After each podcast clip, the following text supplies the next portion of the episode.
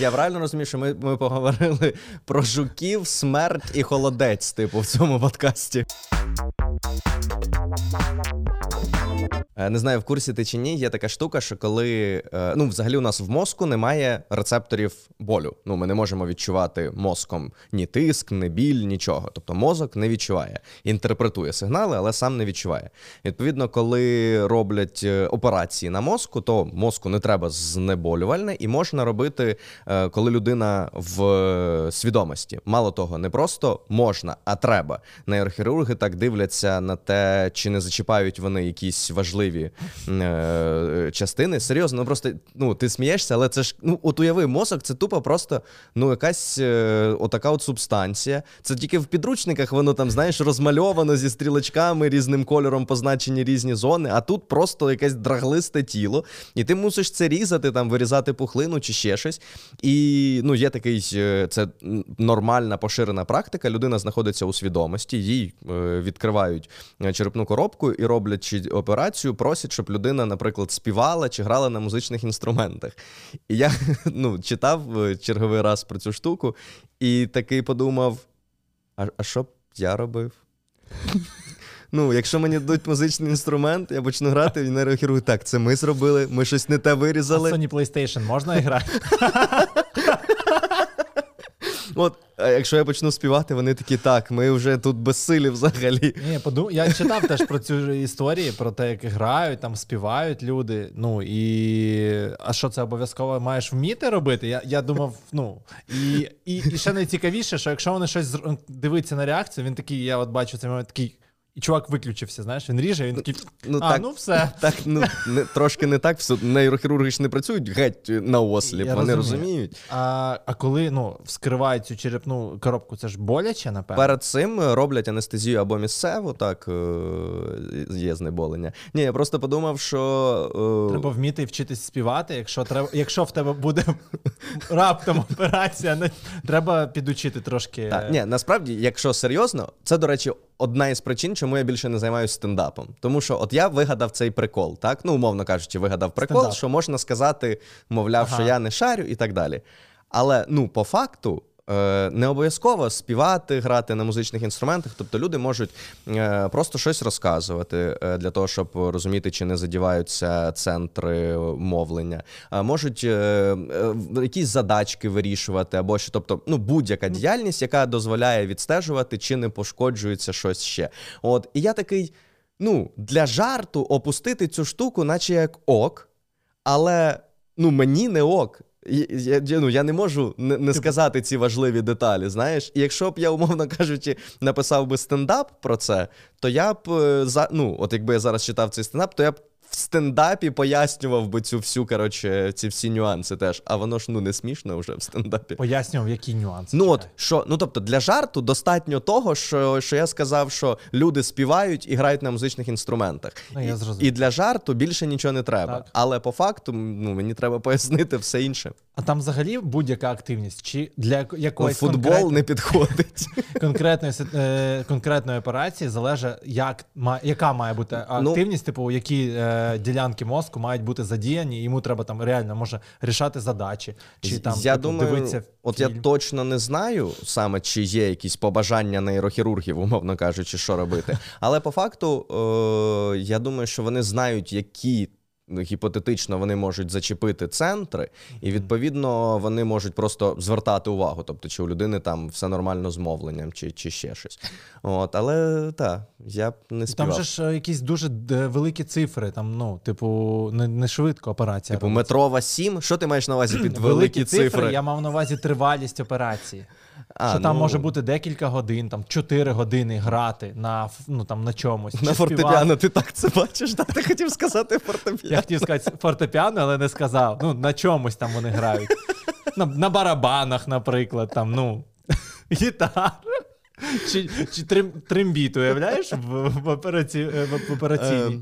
До речі, про, я уявив, ну, спортсмена якогось, який там, знаєш, не знаю, жонглює м'ячем. Пам'ятаєш, ну, ти пам'ятаєш, ви ж пам'ятаєте теж історію про те, як я невдало хотів обміняти за акцію кришечки Coca-Cola на футбольний м'яч. Ми всі пам'ятаємо.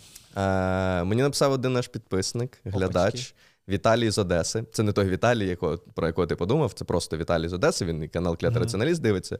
От ми бачились. І він, коротше, написав мені. Прослав мені м'яч Кока-Коли. Ти хочеш сказати, що це той м'яч? Ну, це не той м'яч, але це м'яч якийсь Кока-Кола розігрувала. Офігеть! От, я буквально днями забрав його з нової пошти, крутя. Треба накачати його і буде м'яч. Офігеть. Дякую тобі, це прикольно. І, ну, тобто, це не жарт, коли я пожартував, що чувак подивиться, да? Це не винен, може, це просто... може ми не знаємо, може це і він? Він просто хотів, не вистачило сміливості вибачитись, і він такий... ну, хоч м'яч дам. Ні, блін, круто. Це не він, так, це прикольно. Вау. От, я дуже був розчулений. Типу, от для цього і записуємо, насправді, подкасти. Сутар заради ваших подарунків. Давайте, якщо що, пишіть в коментарі, що у вас є, ми напишемо, куди відправляти. Ми так пропрацьовуємо дитячі травми. Або можна грошима на Patreon. Ну, серйозно. Посилання в описі. Так, і потім картки монобанків, приватів і всіх. Отут перебивка. Добре. От. Ну, нормально якраз. Да. Блін, прикольно, вау, це скажи, круто. А бачиш, як я тобі ще так не показав, його сховав? Крутецький. Це дуже круто. Я подумав, невже це реально той тіп? Я думаю, ну це взагалі якась... де? Я ж не знаю навіть, що за тіп. Ми придумали тіпа, що тіпа, ця жінка, вау, продавчиня тіпа, забрала. Блін, ну це все одно круто. Офігенно, офігенно. Ти знаєш, що ми недавно переїхали? З Ксюшею в трьохкімнатну. А до цього... З моєю дружиною Ксюшею. Ось. А до цього жили в однокімнатній квартирі. І кілька років тому, ми коли жили ще там, вона мені розповіла історію, що їй розповідав мій тато, ось їй, за цю квартиру. А перед історією я виростав, ну тобто це перша квартира, яка у нас була у родини, я ще був маленький, ми в ній виросли, в цій однокімнатній. Де ви жили з Ксюшею? Ні. Там, де я ще був маленький і з батьками. Тобто це однокімнатна квартира, де я був маленьким. І це перша квартира в Южному. Там ми виросли там, з року до 6 років я жили там. Ага. Потім ми переїхали в трьохкімнатну родиною. А потім, коли я вже одружився, ми переїхали там і стали жити в той однокімнатній. В першій. Так, угу. Яку там якийсь час давали. Коротше.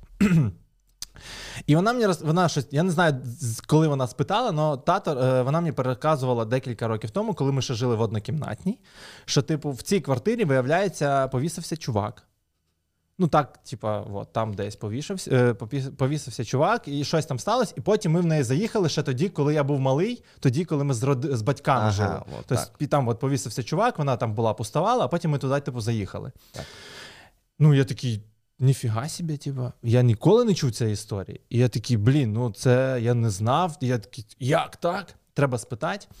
І я ж завжди забував питати у тата, типа, взагалі цю історію, якась вона странна. Я там, ну скільки там прожив, достатньо багато часу, ніколи про це не чув.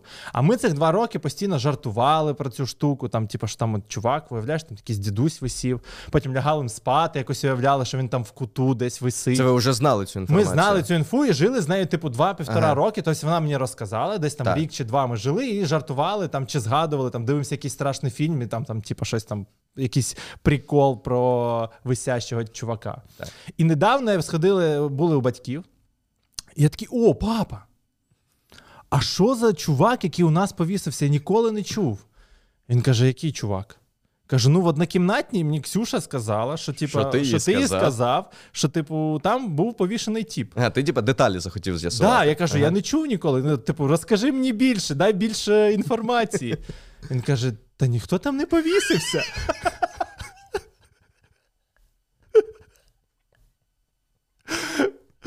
Каже, він просто колись працював в міліції, типу, і там була якась інша квартира, він щось розповідав про іншу взагалі квартиру.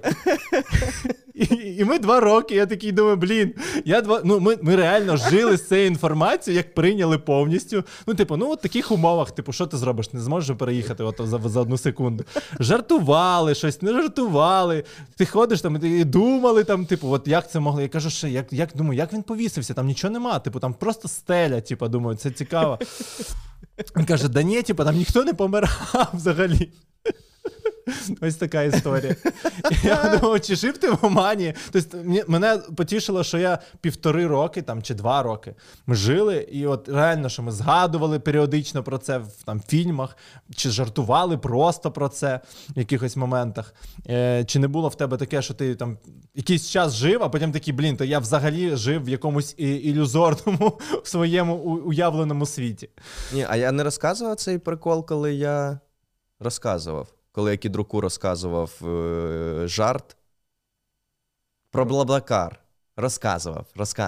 Ну, коли, коли мені подруга з своїм хлопцем розказала історію, як вони їхали Блаблакаром, я розказував цю історію. Так. Ну, да, але це реально те, як ми можемо собі, ну, тобто... Ти прикинь. Да, а уяви собі... Ну, знаєш, що було б смішно? Що якби ви були, наприклад, якимись, ну, прихильниками якоїсь езотерики або що, або, наприклад, запросили когось. От, наприклад, ви б запросили якогось екстрасенса почистить це. І він би прийшов і такий, да, відчуваю тут погану енергію. Блін, жалко, я не перевірив цю штуку. Да, це було б дуже круто. Ну, тобто, насправді, можна, ну, я можу сюди запросити цього, він скаже, да, відчуваю тут пану енергію, тут пропаганда вакцинації, тут відбувається, треба почистити це все. Можна було б це зробити. От. А, ну, і у вас не було, типу, ви прям нормально, ну, тобто ви такі, ну, колись повішався і повішався, ну, не було якогось ставлення до простору у вас?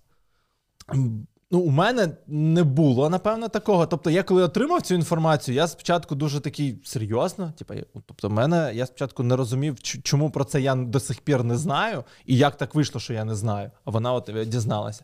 І цікаво, що от я якось одразу не перевірив це, і такий, ну, якщо так, то окей. Типа, думаю, не буду просто до цього ставитись серйозно. Як я тоді вже з минулого подкасту розповідав, коли я потрапив на співбесіду і поїхав хоронити якусь людину.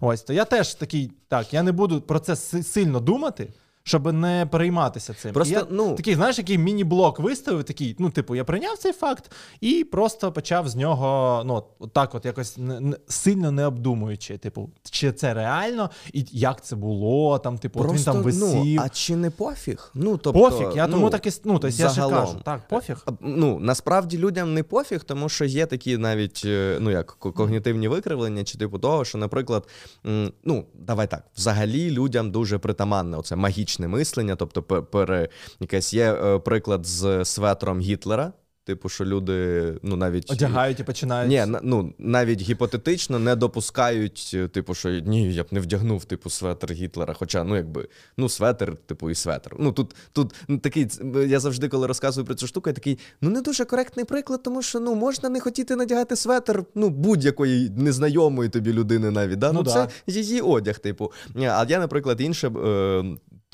Трошки в інший бік виявлення цього ефекту. Це коли, наприклад, є мішені, і людям треба стріляти в мішені, а туди клеють, типа, фотку мами. О, це і люди гірше стріляють. І я такий, ну, да, напевно, ну, але тут теж важливо розуміти, ну, людей просто відволікає, да, якби, що це не мішень. Чи вони дійсно десь мають якийсь психологічний блок, типу, стріляти, але ж це фотографія, мамі не стане гірше, знаєш. Але я думаю, це впливає, от психологічно це впливало. Тобто, я точно це би відволікало, і ти би думав би про це. Я маю на увазі, це просто відволікає, тому що дуже просто, ну, якби, натягнути пояснення таке перше, от, що, мовляв, от, люди не можуть стріляти фотографію мами. От, але чи дійсно це так? Це так само, напевно, в той області, коли ми можемо жартувати про близьких в якомусь неприємному контексті, там, чи говорити, обговорювати там, смерть когось, близьких людей.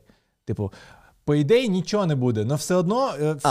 Яка не сталася ще смерть. Так, не сталася. Тобто, просто, да, от жартувати на якісь теми якісь є такі, ну, не то, що табуйовані, но не дуже приємні, не хочеться про них говорити, тому що тобі стає неприємно про це, розумієш? До речі, це я думав теж про це. Знаєш, є оцей прикол, коли люди в певному віці, вже поважному, починають, ну, дуже багато говорити про смерть.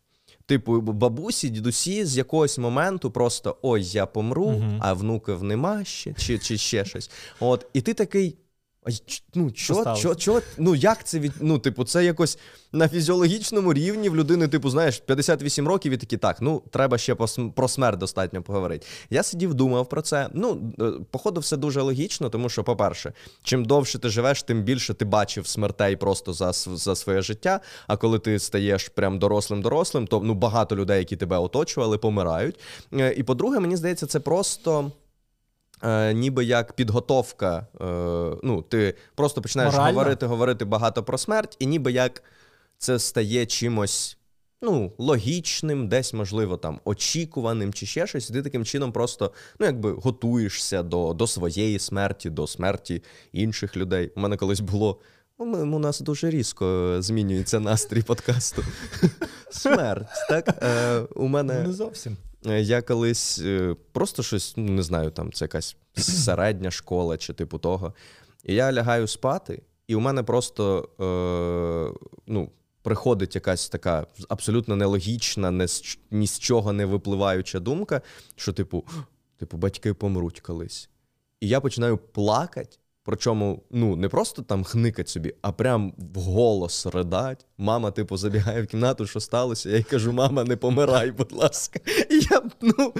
Я уявляю її наляканою. Ну, я маю на увазі, ну, просто ні з того, ні з цього теж, ну, от дивись, ти б напрягся, якби я просто прийшов би до тебе і кажу, Діса, не помирай.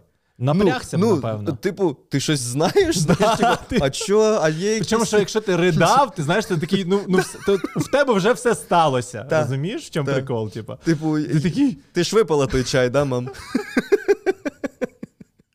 Да, я, ну... Я подумав, за квартиру ти запитав. За квартиру, чи я би поселився, знаючи, що це реально так. І я от не, ну, в цілому у мене не було претензій, типу, якось там, типу, я не парився. Ну, я подумав, якби там було якесь... жахливе вбивство, як показують в фільмах. Uh-huh. Ну, напевно, я би не дуже хотів жити в тому будинку. Якась там, ну, тобто, знаєш, якась ця от негативна енергетика або просто думки про це. Ну, я Думки. Сприйняття. Да, та, я теж хотів би тобі сказати зараз, чувак, ну нема ж нічого ж не змінилося, немає. От, але не факт, що так просто береш і не думаєш про це. От, тому, да, це якби цікаво, як ми можемо наділяти значенням і якимось навіть, ну, знаєш, ну, майже фізичним відчуттям те, чого, якби, немає. Ну, все, відмили кров, більше, якби... Ну, залишаються, да, думки ці. І... А, я думаю, ти скажеш, кров залишається. Знаєш, ти просто з таким, знаєш, експертним виглядом, такий, ну, ні, якщо чесно, да, трішки кров лишається, тобто там можна доместосом чуть-чуть, якби, ну. А на рахунок жартів, мені, ну, от, якщо жартувати про неблизьких, то набагато легше. От, взагалі.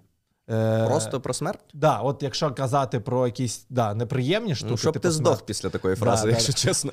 Причому, от, якщо ми можемо жартувати в колі друзів, то там взагалі, да, там питань нема. Але якщо там, типу, за бабусю, чи там за там, не знаю, там, брата, батьків, то ти такий...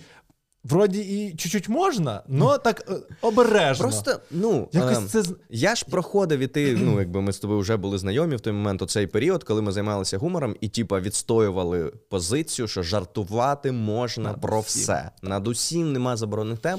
А потім ти просто думаєш, а на що? Ну, тобто, жарт над усім, бо він...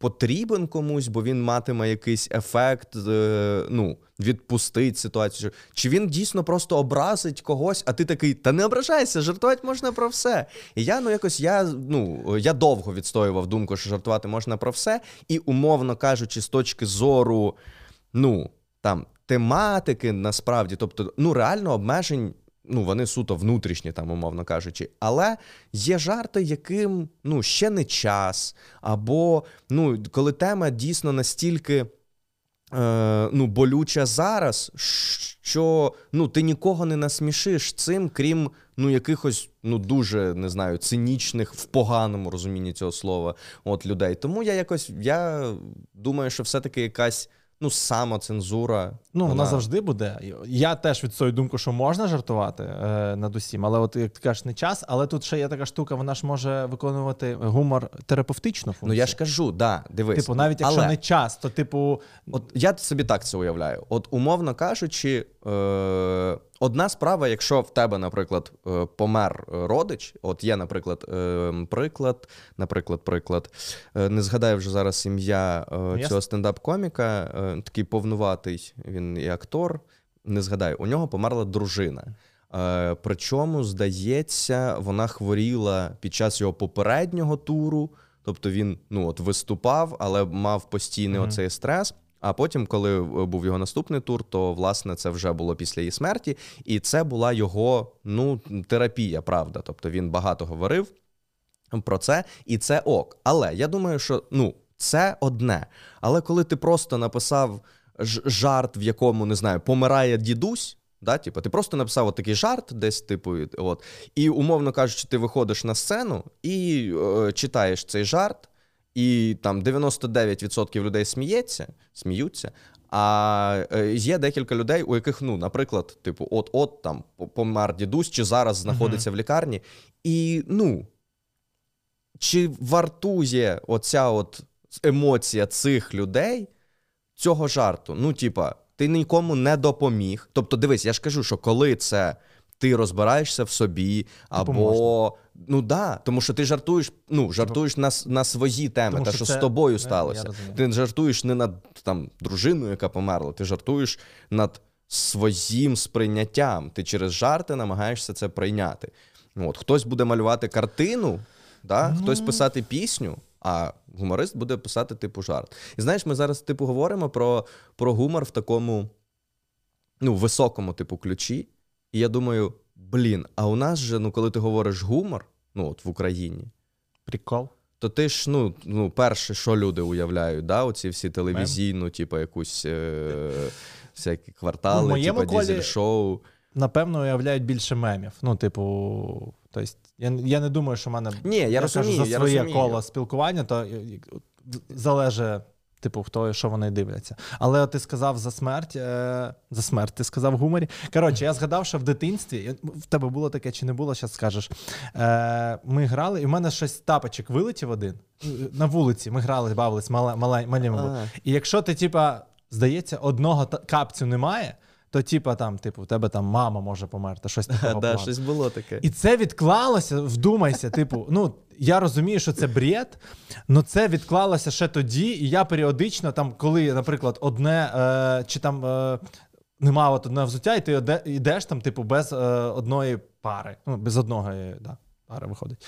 І ти згадуєш цей момент, розумієш, чому херня це вся, цих всіх дитячих або не дитячих штук. Забобони, які, да? Да, і це мені дуже не подобається, тому що ти за це, через це, ти розумієш, але все одно ти про це згадуєш і десь далеко переймаєшся, типу, що щось не так. Типу, краще не робить там, типа, щось. І ти такий, блін, ну нащо, чому це я запам'ятав, чому це на мене впливає до сих пір? Ну, як впливає, просто згадую про це. І от в таких моментах мені хочеться сказати або жарт, щоб сказати, типу, ну дивіться, про це можна говорити і все буде окей, типу, не боятися це говорити. Ні, це класно. Ні, жарт, як, ну, взагалі для мене, напевно, основна функція жартів протягом життя, це була от якраз зняття якоїсь напруги або що. Тобто ти просто, ти сидиш, вам неловко всім, типу, і ти такий...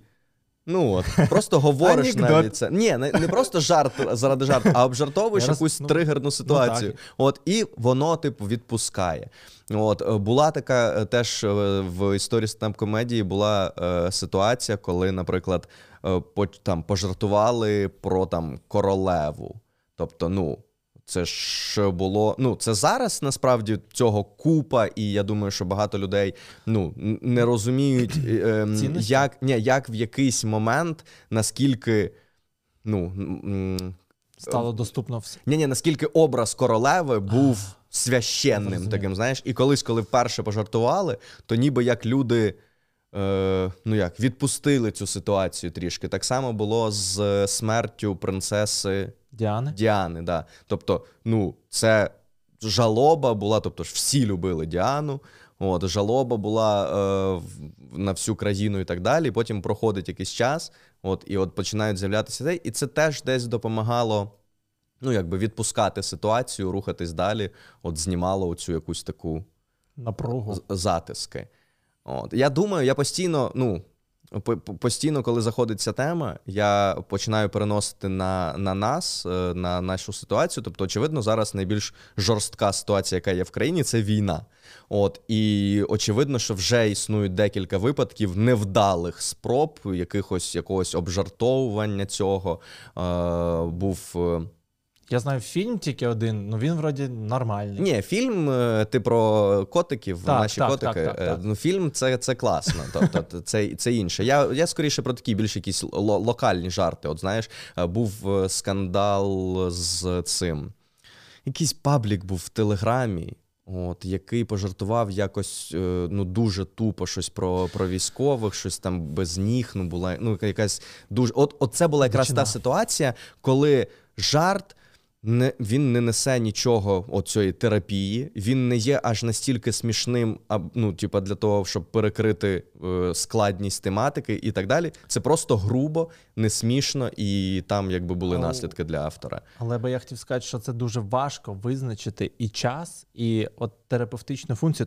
Тобто, ти не можеш заздалегідь точно бути впевненим, що воно допоможе, або що це жарт буде сприйнятий окей. По-перше, ти ж пам'ятаєш, що є в стендап-комедії такий допуск, що ти маєш жартувати, ну, чому ти жартуєш про це?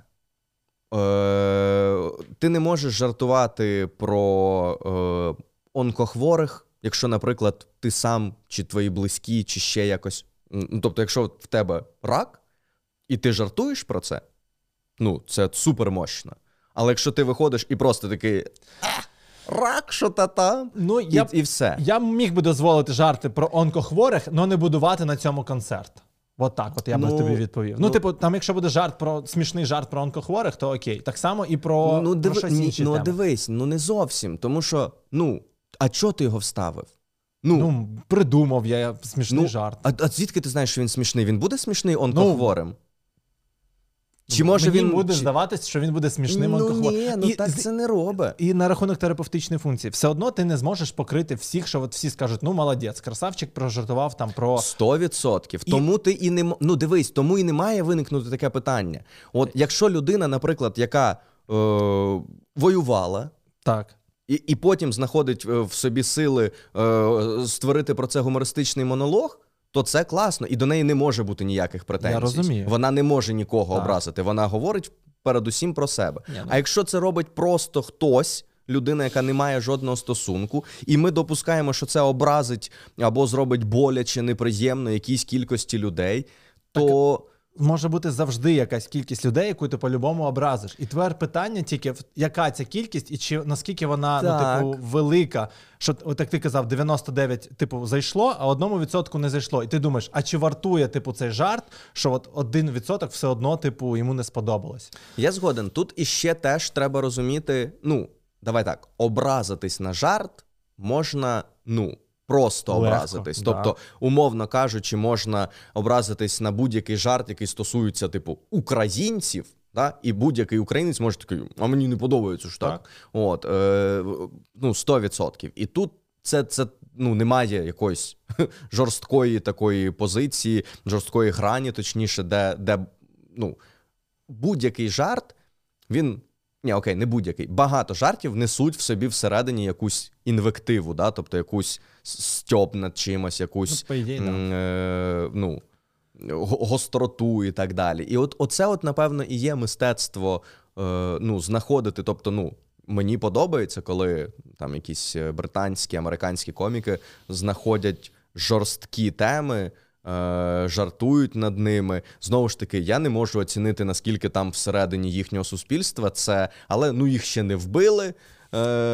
Хоча... Ну, і там, мені здається, що в Америці той самий, воно більш якось, ну, не то, що вільніше, можливо, я помиляюсь, але мені здається, що вони якось підготовлені до таких жартів, там, типу, на тему 11 вересня, ну, і якось таких штук таких, тобто у них вже, або це вже було, або пройшло достатньо часу, і, да, нікого не повбивали, тому що у нас, навіть забираючи, ну, не беремо тему війни, а просто якісь суспільно-політичні історії, то у нас воно більше, ну, тригеряться люди, більше реагують на це. Тобто ти можеш пожартувати окей, але у нас прийнято буде, ну, не то що радикально, але достатньо не повбивають, але можуть завітати в гості. Легко, легко. А взагалі, ну, ми супер дивно почали теоретизувати про стендап. Ну, типу, я вже давно не займаюся цим, ти, в принципі, цим ніколи не займався. Ми такі, так, у мене, знаєш, скільки недописаних спешелів взагалі-то, недовикладених. От побачимо. І ми такі, так, стендап, це має бути ось так. Просто він, як це, підпільний в квадраті, знаєш, такий, взагалі, андерграунд. Ось, нещодавно вечеряв. Спечивом. Отак, от такі різкі переходи. Чудові переходи. Не дуже приємні переходи. Пили чай, да. Так, це щось знову. А, ми маємо. Воно неприємне? Чуть-чуть неприємне. Ну, тобто, якщо хтось їсть зараз, ми маємо попередити. Так, краще попередити. Якщо хтось їсть, перепрошую. Можете перемотати. Або подивіться, ми поставимо тайм-коди. Ми з дружиною вечеряли, пили чай і щось дивилися. І вона купила печиво, яке має стружку, там де насіння, льон, от воно падає. І ти вже сказав, що це буде противна якась історія, і я прям... Мені вже погано, чувак. Ні, жартую. Не настільки погано. І ця стружка, я люблю дуже їсти цю стружку. Стружку, яка падає з печива самого, там де є насіння, льон, ці всі зерна. Готуєш себе до бідного майбутнього. Так, я завжди збираю там кунжут, і я можу пальцем так от прям пальцем натискаєш і їсиш. Або отак от...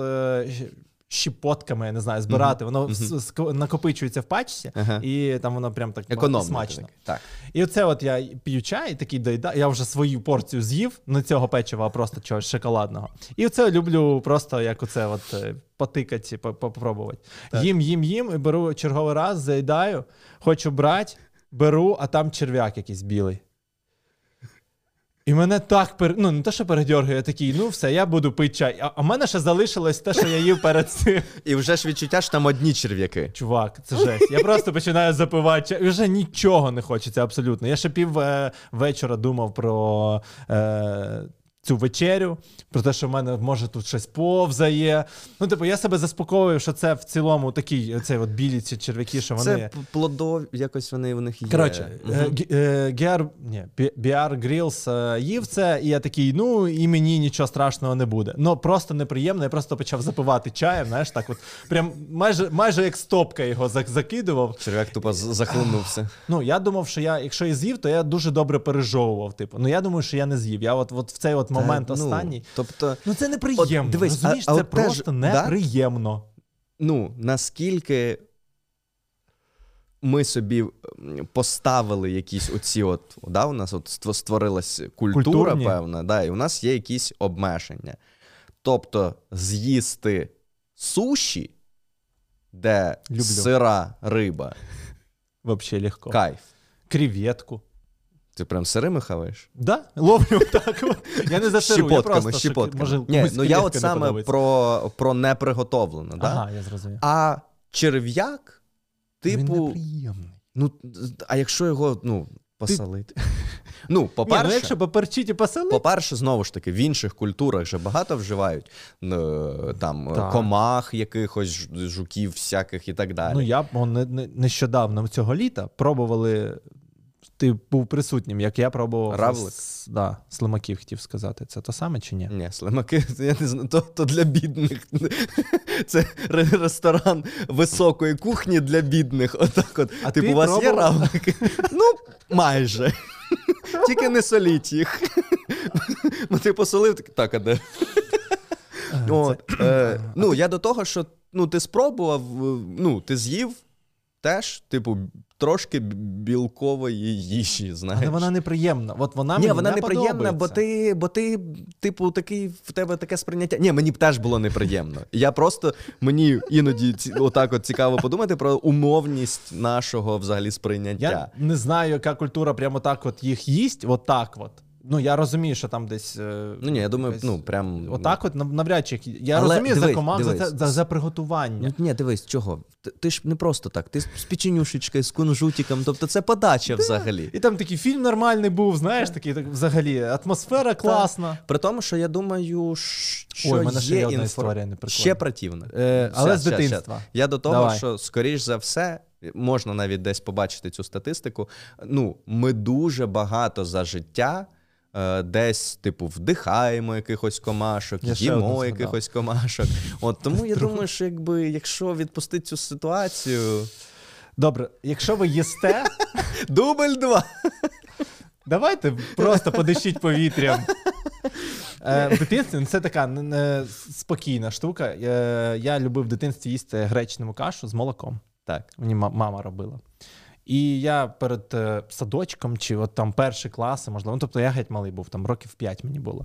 І я пам'ятаю чітко цей момент, коли я їв цю кашу, а потім дивлюсь, а вона з цукром, здається, мені робила. Я їм, потім дивлюсь, це дивно. Я ще кажу, що це за гречка така якась странна? Вона каже, та нормальна гречка. Це так я зараз інтерпретую. Можливо, цього діалогу взагалі не існувало. Так, так. Це так я собі придумав. Я їм далі, і потім таки достаю ложку і дивлюсь, а це не гречка. Ну, тобто там була гречка, окрім гречки, там плавали ще мурахи. Оці от. Ну, вони такі маленькі-маленькі такі. Вроді безобідні. Ну, їх було достатньо багато. Так і ти після цього всього? І я не їм кашу після цього. Серйозно? Ти не... Я не пам'ятаю. Я в якийсь час перейшов. Ну, я тепер, коли згадую, наприклад, от буде гречнева каша з молоком, я, напевно, скоріше за все згадаю цю історію. Ось тепер так це і працює. Я її згадаю. Мало того, декілька тисяч слухачів цього подкасту тепер через тебе, паскуда, теж, коли будуть їсти гречану кашу з молоком, тепер згадають цю історію. І мало того, вони могли і не згадати, але тепер я сказав, що вони згадають, і вони будуть змушені згадати. Зранку мінус 300 підписників одразу. І з Патреона всі такі, хрен вам.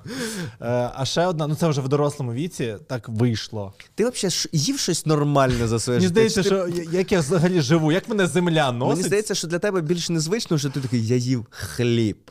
І просто так незвично. Без жуків, без плісняви, без нічого. Найгірше, що це було майже свідомо з'їджено. З'їжджено. Це нормально. Так, є, цей, галочка поставлена. Якесь, одне слово на подкаст, я... Тупе слово. Це я був, ну, 16-15 років мені було, і я обідав, здається, там в якомусь закладі, і побачив, помітив волос чиїсь. І я його, типу, відклав. Я такий, ну, це не моє. Їв, а потім, а де волос? І походу я його з'їв. І це було дуже неприємно, коли я усвідомив. Та просто вітер подув і він полетів. Ні, чувак, я його реально з'їв. Просто ти сказав, що це було свідомо, я просто подумав, що ти такий відклав, а потім такий... Слухай, нормальний волос. А може це, типу, ну, якась в рецепті так треба було? Я свідомо, що я його помітив і, типу, не сильно такий, та нічого страшного, ну, типу, просто поклав далі, в тарілці залишив його. Це був... Можливо, це була частинка волоського горіха. Можливо. Ну, це було неприємно. Я розумів точно, що це... Якби ще це був мій волос або моїх близьких, не те, щоб я їв близьких волосся, типу, прям такі, насипайте мені, це теж жахливо звучить. Але це точно була, там, типу, кухар якийсь, чи, ну, от, офіціант, можливо. І я такий, я потім, от я з'їв і сижу оце з компотом, знаєш, такий. І оце і думаю про це. Бачиш, а це теж жахливо. Це яка сакральна функція рідини. Бачиш, ти чайком запив, і вже якби і гусеницю не так пам'ятаєш. Волосся з'їв, компотиком запив, і вже теж якось попустило. Так, бачиш, є оце омивання. Ну, ні, якщо... Ні, жартую, та ні, нормально. Я якось з цим живу поки. Окей, ну, не їм по 2 роки, але, ну, в цілому живу. Так. Ну, в тебе не було, напевно, такої штуки. Та, ну, насправді, складно сказати. Ні, я пам'ятаю точно, наприклад, був момент, коли я десь 2 роки не їв нічого копченого. Тому що щось вдома, були у нас якісь, напевно, свині, чи щось таке, і щось вирішили, що... Ну, що ми багато? Вдома будемо... Ну, ні, що їх багато вже. Декілька було, да. І вирішили якось, що ми їх будемо, типу, самі робити з них, типу, копчене м'ясо, якесь там сало, м'ясо. І я, по-перше, сидів днями, качігарив цими якимись фруктовими цими дровами. Ну, там таку зробили ми штуку, значить, був якась в землі, викопали таку як траншею невеличку, прикрили, і в кінці цієї траншеї стояла бочка, в якій були ці планки, куди вішалися якісь шматки м'яса і так далі, а ти з іншого боку траншеї оце ж типу просто топиш. І я пам'ятаю, що, по-перше, це, ну, я там, ну, днями сидів, не знаю, скільки там, ну, тиждень чи більше, просто тому що, ну, ти довго ж маєш це робити. От, і потім у нас воно вдома, це все м'ясо, типу, зберігалося. І постійно це його, по-перше, багато, ти його їси. По-друге, цей запах, типу, скрізь. От, і я в якийсь момент зрозумів, що я прям переїв його. І у мене от почалося таке, як... відторгнення, коротше. І я просто десь на 2 роки припинив їсти будь-що копчене, от, а потім якось попустило, але ну, зараз я такий, ну, копчене це не не найкорисніший метод обробки, тим паче м'ясо. Я думаю, я більш забобонний в стравах порівнюючи з тобою. Я думаю, що ти в усьому більш забобонний, ну, ніж я, бо... Так. Тому що я з'їв волос, колись, насправді. Так, а це, до речі, означає, що... Це взагалі не просто так зійшло. Блін, це є такий кріповий відос, що хлопчик їв кавун і проковтнув, типу, насінину кавуна і став кавуном. Це дуже кріповий мультфільм. Він там спочатку почав чхати кавуновим соком, коротше. Потім з нього почало рости, типу, листочки якісь. Це дуже... Воно намальовано все дуже в цьому, в такому грайливому дитячому стилі, але це ж кріпота взагалі. Жесть. Це жесть. Я просто згадую, м'ясо копчене спокійно, але, наприклад, там якусь кров'янку, печінку і всі ці оці штуки, і там труха і все це все. Це для мене просто табу з дитинства. Там холодець я теж не можу їсти. Ну навіть не то, що табу. Всі це їли, але я це не міг їсти. Самого початку? Ну мені здається, що от можливо я там пару разів щось попробував, мені ще тоді не сподобалось, і зараз я це взагалі не можу. Мені це неприємно. Це до умовності тих, про які я говорив. Умовності якогось, ну, особистого досвіду і культури. Тобто для нас нормально їсти кров'яну ковбасу. Загалом, я маю на увазі. І я, чувак, ми робили вдома. Я, ну, якби, всі ці там кишки, гречка там є. В рецептурі. Без молока. Це ж кров'яна ковбаса, а не молочна ковбаса. От, і да, ми прям робили. І, ну, тобто ти собі ростеш в цих умовах. От. Забули поставити на зарядку? Ну, говори. І тому, ну, да, от робили, і це здавалося абсолютно нормальним, логічним, не викликало навіть ніяких внутрішніх запитань. А іншим людям скажи, ну, ви робите із крові ковбасу? Да, от якимось, от поза контекстом. І, ну, це викличе багато запитань. Я зараз подумав, якщо ти запитаєш якесь більш молодше покоління, то вони взагалі подумають, що ти якийсь там просто, ну, то що м'ясник, ну, я не знаю, типу, якийсь... Ну, не маньяк, я не знаю, слово ну, не можу підібрати. Ну, дуже дивний, типу, чувак якийсь там... Що? Ти таке бачив? Той же холодець, це ж, ну, теж така штука, яка, ну, не мала б досі існувати, бо воно, ну... Це суто, ну, ми продовжуємо це типу, їсти, бо воно традиційно, але по факту це ж намагання зробити з невеликої кількості продуктів багато страви. Тобто, ну, це бульйон застиглий. Ну. Але я от подумав, що не обов'язково, що це в нас так виховали або культура, тому що є приклади сімей, ну, от в мене. У нас нормально було, тобто не те, щоб мене якось налаштовували, що, типу, не можна, чи це ми не їмо, чи це там не корисно. Всі їли, але мені, от конкретно мені не подобалось. Це щось схоже про історії, як люди відмовляються там від м'яса, ну в дитинстві їм щось неприємно, вони думають, як там буває тварину, і у неї є оце от відторгнення чогось, що, типу, воно неприємне, я не хочу цього робити. Ні, очевидно, є персональні причини ну, не робити чогось чи не їсти щось. Ну, це, я ж не кажу, що універсально, тільки культурний вплив. А ще я подумав, ми недавно обговорювали якраз холодець, і це моїх батьків, здається, було, я кажу, напевно, у моїх дітей от уже не буде холодця. Ну, скоріше за все, тому що я от спитав, кажу, ну, тобто, моя дружина так їсть холодець. Але я кажу, ну, ти будеш його робити? Готувати, да. Кажу, ну, спеціально? Ні. Тобто нема такого, що хочу приготувати холодця. І, напевно, таких там, типу, то сама кров'янка і таких, і багато страв. Тобто діти, може, з книжок або дізнаються.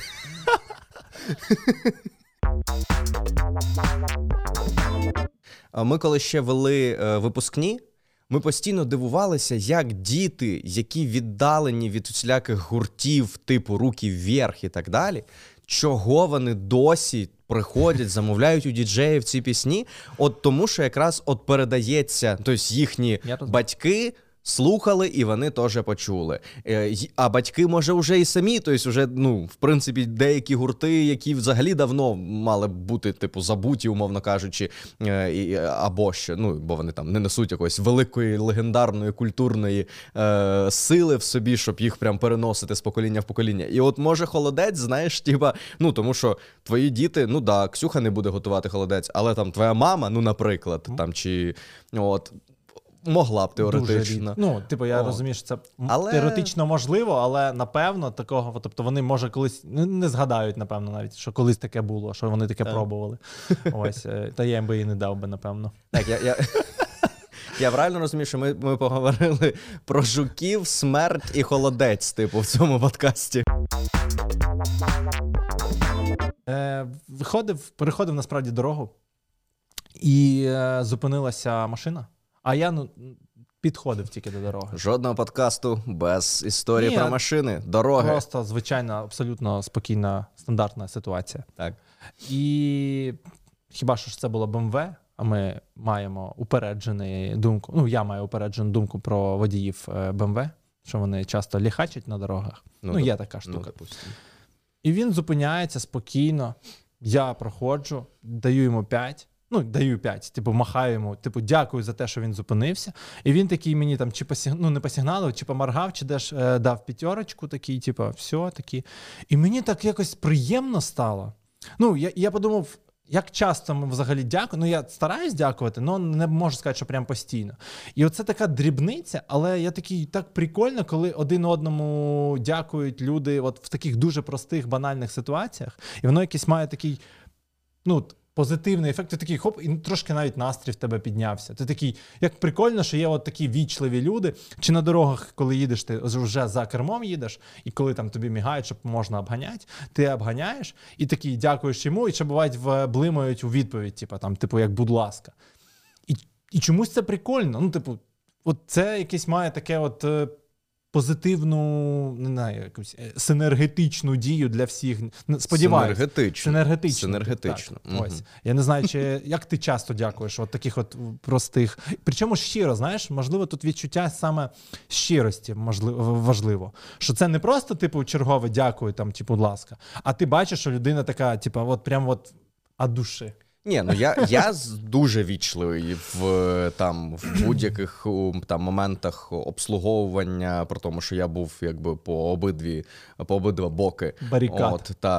Я якби завжди там скажу в магазині, ну і в мене ніколи це не відбувається на цьому, на якомусь, от як ти кажеш, не щиро чи на якомусь автоматі, тобто, ну, я типу дякую. Але є така штука, наприклад, інший підхід до цієї всієї ситуації, що людина просто робить свою роботу і, ну, і все. Тобто це умовно, от в магазині касирка порахувала тобі гроші, типу, віддала здачу. От, і ти, типа, дякуєш. Ну, добре. А умовно кажучи, ти йдеш по вулиці, і там двірник попідмітав, типу, сміття, але ти не підходиш і не дякуєш. Ну, тобто, поняв, що всі роблять свою роботу, але для когось є оцей момент подяки і ніби як умови створені для цього, а для інших ні. Ти сказав за прибиральника? Прибиральник двору.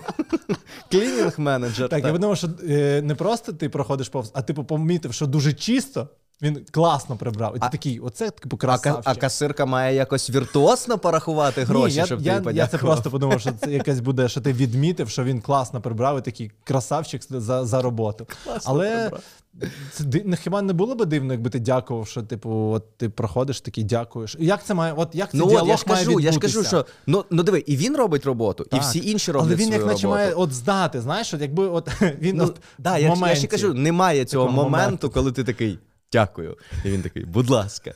От. А загалом, та. От, ні, у мене насправді, от, знаєш, є оця штука, що коли ти чогось не розумієш, то, на основі цього і виникають якісь, дивні упередження чи дивні уявлення про це. От у мене, насправді, досі так, приблизно з оцією невербальною мовою водіїв. Угу. Тобто я такий, так, це що він? Це... У мене все, знаєш, то з дитинства я десь один раз почув, і я такий, це про мінтов, вони там щось моргають, значить десь мінти. Отак от у мене, типу, це в голові відбувалося. От, а потім я таки думаю, так, а... типу, оце попередження про те, що десь там поліцейський пост, це, типу, щоб ти припинив нарушати? Типа, ні, просто пригальмував. А чо ти, на що тобі гальмувати, якщо ти не порушував? Тобто, це, знаєш, це як... Добре. Якщо людина порушує, то її, мають оштрафувати. Скоріше за все, вони попереджають, що далі, а там роби з цією інформацією, що хочеш. Просто ти будеш знати, що там далі поліцейські. Просто ти, коли їдеш на зустріч, я не знаю, з якою швидкістю ти, наприклад, їдеш. Я тобі моргаю, просто будь уважніше, тому що там стоїть поліція. А я правильно розумію, що водії, виходить, вони дотримуються швидкісного режиму суто, бо є поліцейські. Не тому, що так...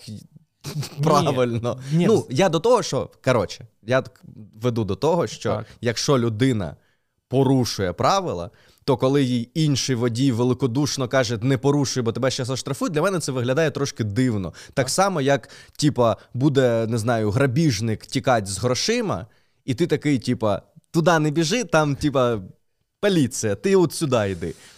Ти забуваєш, просто не враховуєш фактор поліцейських, які можуть бути як і, хорошими поліцейськими, а можуть якісь... Хороші з поганих вивезли поліцейські. Я веду до того, що можуть бути якісь місця такі спеціальні, де вони вичікують, наприклад, людей. 100%. Але якщо ти не порушуєш нічого, то вони ж нічого не зроблять тобі. По ідеї, ні. Тобто, окей, я розумію, що поліцейські можуть там, доколупатися і все таке. Я от до того, що от подяка на дорозі, не подяка, оце попередження на дорозі, у мене завжди викликало запитання. Може, я ж кажу, чому так? Тому що для мене це терра інкогніта. Я не розумію цієї мови переважно. Дивно, тому що ти ж їздив навіть не за кермом, яка різниця? Ти ж бачив, як просто блимали там хтось ліхтарями. Так, але я постійно такий, це він що каже? Тобто, може він просто привітався, а може він каже, що там, не знаю, щось ще. Тобто, для мене завжди було, я такий, а як, ти... їдеш на зустріч, як ти можеш знати, що я їду за кермом, і в мене в голові такі ж кодувальні... Тобто ти щось поморгав, такий, це означає в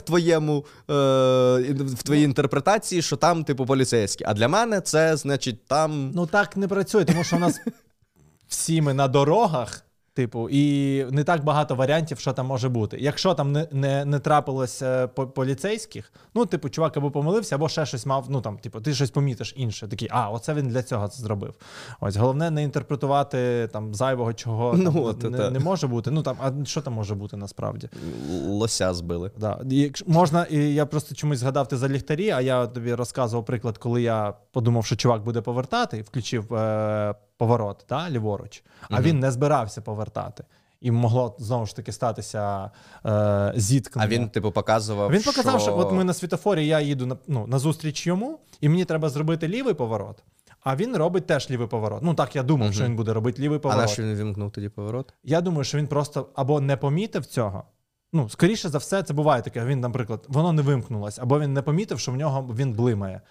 І я мав би його пропустити, але я бачу, що він має повертати, і ми маємо вдвох розійтись. Я починаю повертати, а він взагалі не збирається повертати, просто їде прямо і починає сигналити. І я такий, що таке? І він бачить, що він проїжджає, і я такий, напевно, він просто забув вимкнути свій поворот. Бо я знаю, що повороти ще вмикають, коли показують, що не можна обганяти.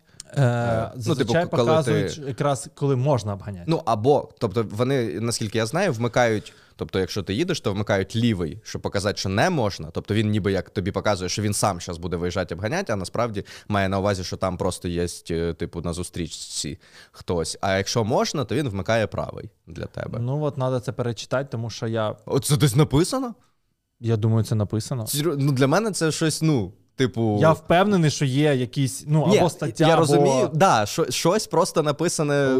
Я думаю, є прям якийсь розділ, де написано мови, це жести там, чи жести водіїв. Жести водіїв. Таке може бути. Я думаю, що таке є 100%. Ні, я думаю, що десь зібрали просто в інтернеті, а просто мені цікаво... Як воно виникло? Ну, ні, чи дійсно воно настільки універсальне, як чи немає? Цікаво, як за кордоном воно працює. От що мені цікаво. От я ж про це і кажу. Якщо хтось є із водіїв, які їздять за кордон і користуються цими... Сигналами, жестами чи мовою водіїв... то розкажіть свій досвід. Просто ми були у Польщі, там точно... Це здається, найтупіший байт на коменти. Ну, знаєш, це ну... Тобто це людина. Ні, нам дійсно це цікаво. Тобто да, ми не просто це, типу, аби ви написали якісь коменти. Це дійсно не так. От, але я маю на увазі, що, ну, знаєш, зазвичай для того, щоб було багато коментів, ти просто щось таке дуже просте, типу, а з якого міста ви нас дивитесь? До речі, теж можете написати. У мене, блін, про коменти. У мене от зараз ми записуємо, у мене от буквально пару годин вийшло відео, і мені прислав канал «Історія без міфів», прислали Гуді, їхній мерч. І там лозунг вони придумали «Хай живе та квітне український Ютуб», і два шнурка висить. І так висить один шнурок, що слово «хай» закриває, типу, букву «А». І я записав, ну, побачив уже це на відео і такий, ну, понятно, про що буде, типу, більшість коментів. Але все одно я якось розраховував, що, ну... Менше буде? Ні, що буде якась, будуть жарти про це, наприклад, а не просто, типу, там, типу, написано. От, ну, тобто я думав, ну, але ні, прям дуже багато коментів. Я такий, ну, окей, коменти це добре, але... А, і знаєш, найсмішніші які коменти? Найсмішніші це, типу, я один помітив, що... І я такий, там 40 таких коментів в першу годину після відео. Ти не один. Я зараз подумав...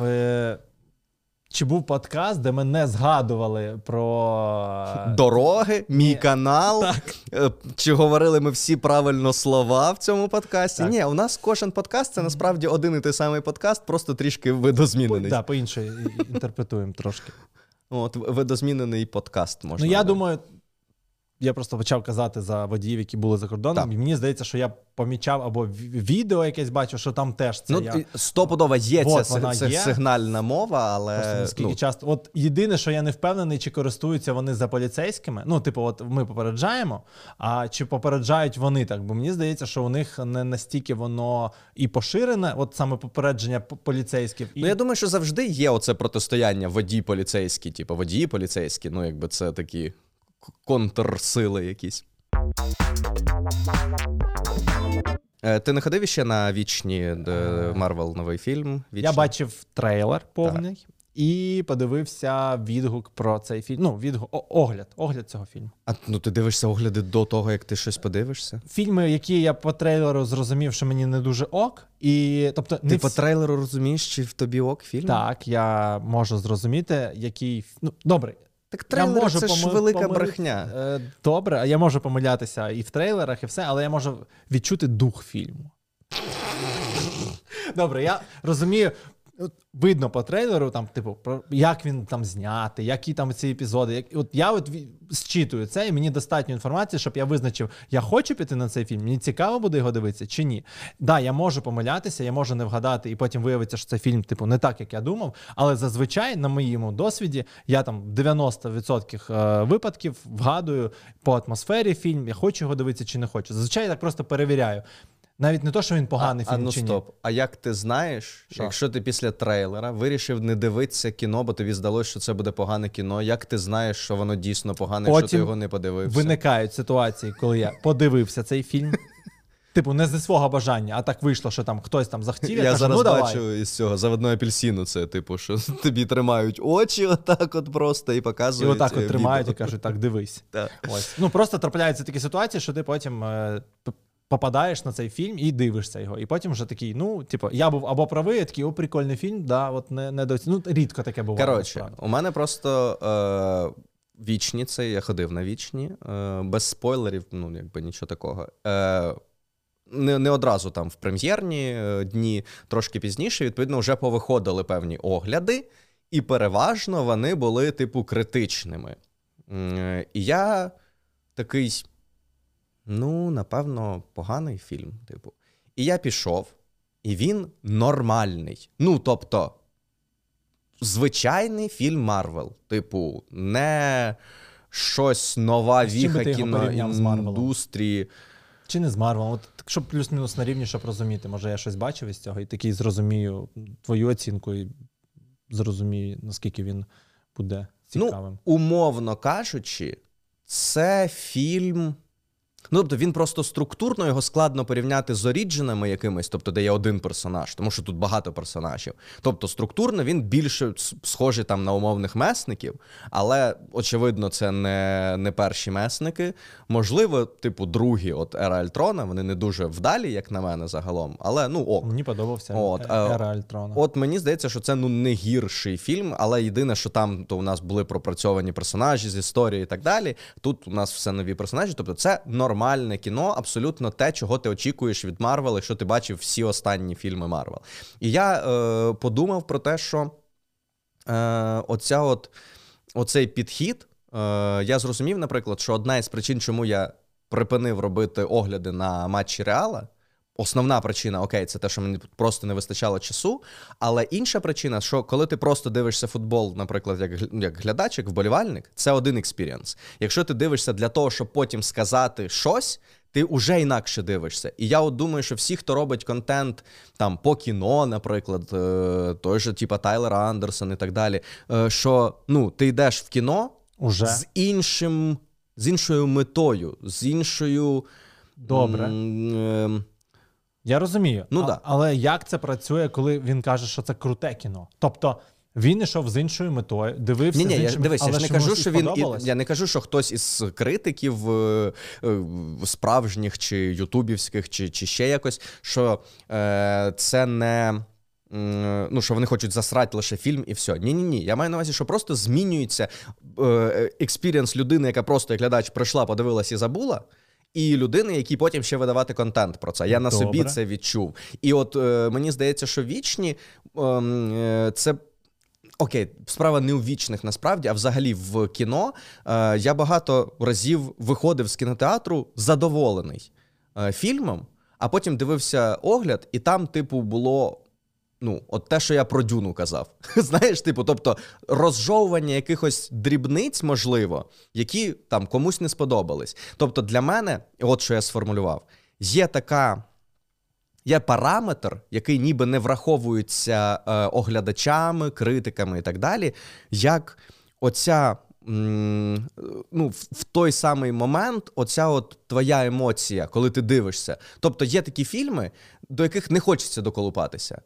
Тобто ти, якщо захочеш свідомо, тобі скажуть, знайди там недоліки, ти знайдеш їх. Але ти дивишся кіно, от в кінотеатрі, прямо це, я просто не хочу казати слово «в моменті». Чого? Ну, це інстаграмно, псевдопсихологічно, оце як в моменті, в ресурсі, оце от все. Ну, коротше, це я жартую. І от в моменті тобі все ок. Да, потім ти можеш, там, не знаю, передивитися і докопатись до чого завгодно. Але от якісь фільми в моменті ок і не хочеться доколупатися, а якісь не ок. Чи враховуєш ти ці фактори, коли ти знаходишся в моменті, що це впливає і кінотеатр, і з яким ти настроєм? 100%. Тому то, що ти не хочеш доколуповуватись до фільму, може бути тому, що в тебе просто був класний настрій, а не тому, що був класний фільм. Безумовно, і це теж важливо. Ну, я ж не кажу, що це не важливо. Я вважаю, що це теж я буду враховувати. І ти ж розумієш, що оглядач ніколи не може теж це врахувати. Ну, тобто він теж, він людина з настроєм і так далі. І я такий, блін, це цікаво, треба буде якось з Тайлером поговорити. Так, це буде цікаво. Запитати. Скажіть, чи ти доколупуєшся до фільмів? Ні, з яким настроєм ти ходиш? Блін, але це цікаво, да? Або зрозуміти там Оскара чи ще якийсь, з яким, от, тобто, є якісь. І по-любому на них щось впливає. Там, коли вони переглядають тисячі там, чи сотні фільмів, типу, якийсь ну, там, правильна подача теж впливає. Ну, ти ж на знаєш те, там... про Оскар, наприклад, що ти ж не, ну, фільм не може ні з того, ні з цього номінуватись на Оскар. Тобто там спеціально відбувається маркетингова кампанія, направлена безпосередньо на, хотів сказати, Нобелівський комітет, на кіноакадемію, тобто там прес-релізи спеціальні, подарунки присилають, тобто там все. Там, і так само, знаєш, де я дізнався, що точно так само відбувається? Це не дивно, я просто ніколи про це не думав. Золотий, мать його, м'яч в футболі. Я ніколи не думав, що... от. Дивись, просто чому я про це не думав? Тому що ми живемо в епоху, коли якби було дві людини, які... І ти не думав, хто там третій, п'ятий, десятий. А тепер, якщо ми перебираємо Месі, Роналдо... Коли непонятно, да? Коли незрозуміло. І ти такий, ну от, Салах. Типу, наскільки він претендує? А от, не знаю, Лука Модріч. А от, ну, там, будь-хто... Але у нас є статистика, хіба це не допомагає? Дивись, є топові гравці. Є топові гравці, які проводять цей календарний рік на високому рівні.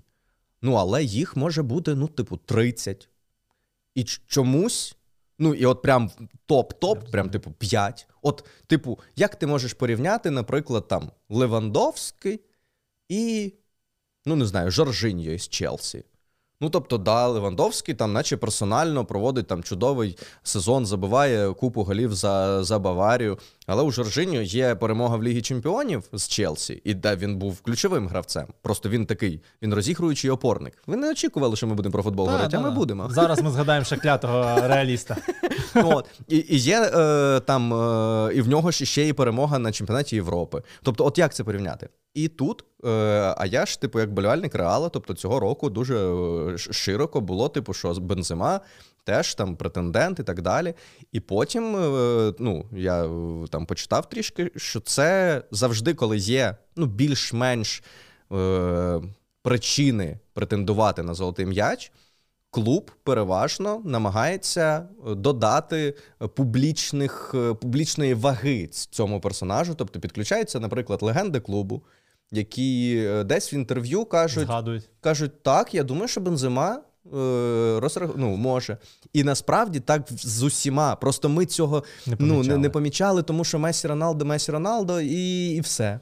Може це теж нас так накрутили всіх, що Месі-Роналдо? Очевидно. Ну, є роки, коли вони, що той, отримували незаслужено. Тобто є десь, ну, є щонайменше один м'яч, який, ну, Роналдо каже, ну, тобто, так, загально визнано, що в тому році мав не він бути. І два, здається, м'ячі, коли Месі отримував. Тому що був в одному році Хаві.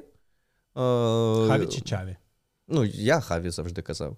От. І один раз Снейдер, я не пам'ятаю замість нього, хто отримав. Ну, тобто, тоді Снейдер був просто, ну, взагалі. І, ну, ще дуже ця історія з Рібері, типу, коли він такий, типу, я все зробив. Тобто він там в той рік виграв все, що міг, але все одно ні. Тобто, але маркетинг... там же ж голосують капітани, да?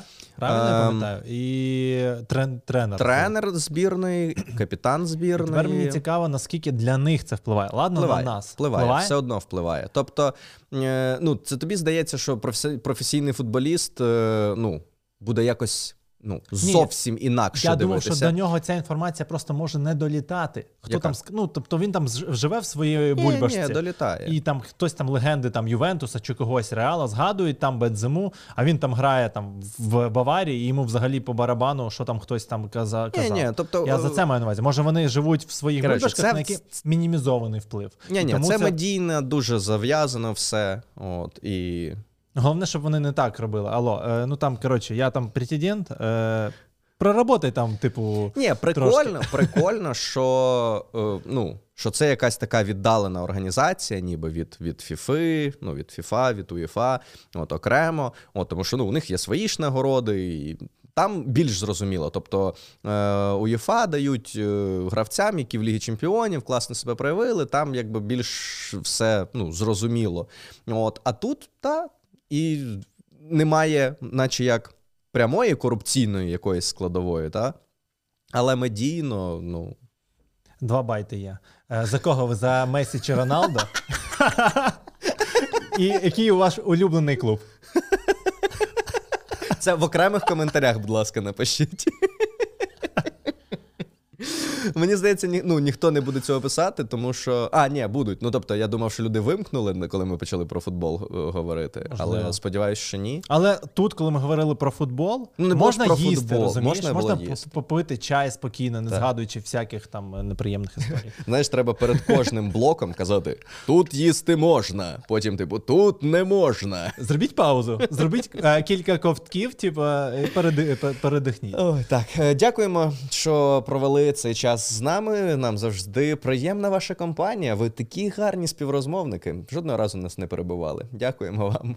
Дякуємо за те, що слухаєте, дивитесь і продовжуйте це робити. Так, підписуйтесь на Ютубі, ставте нам оціночки, будь ласка, на подкаст-платформах і, звісно, посланнячко на Patreon для тих, хто хоче підтримати подкаст фінансово, теж є. Бувайте. Па-па.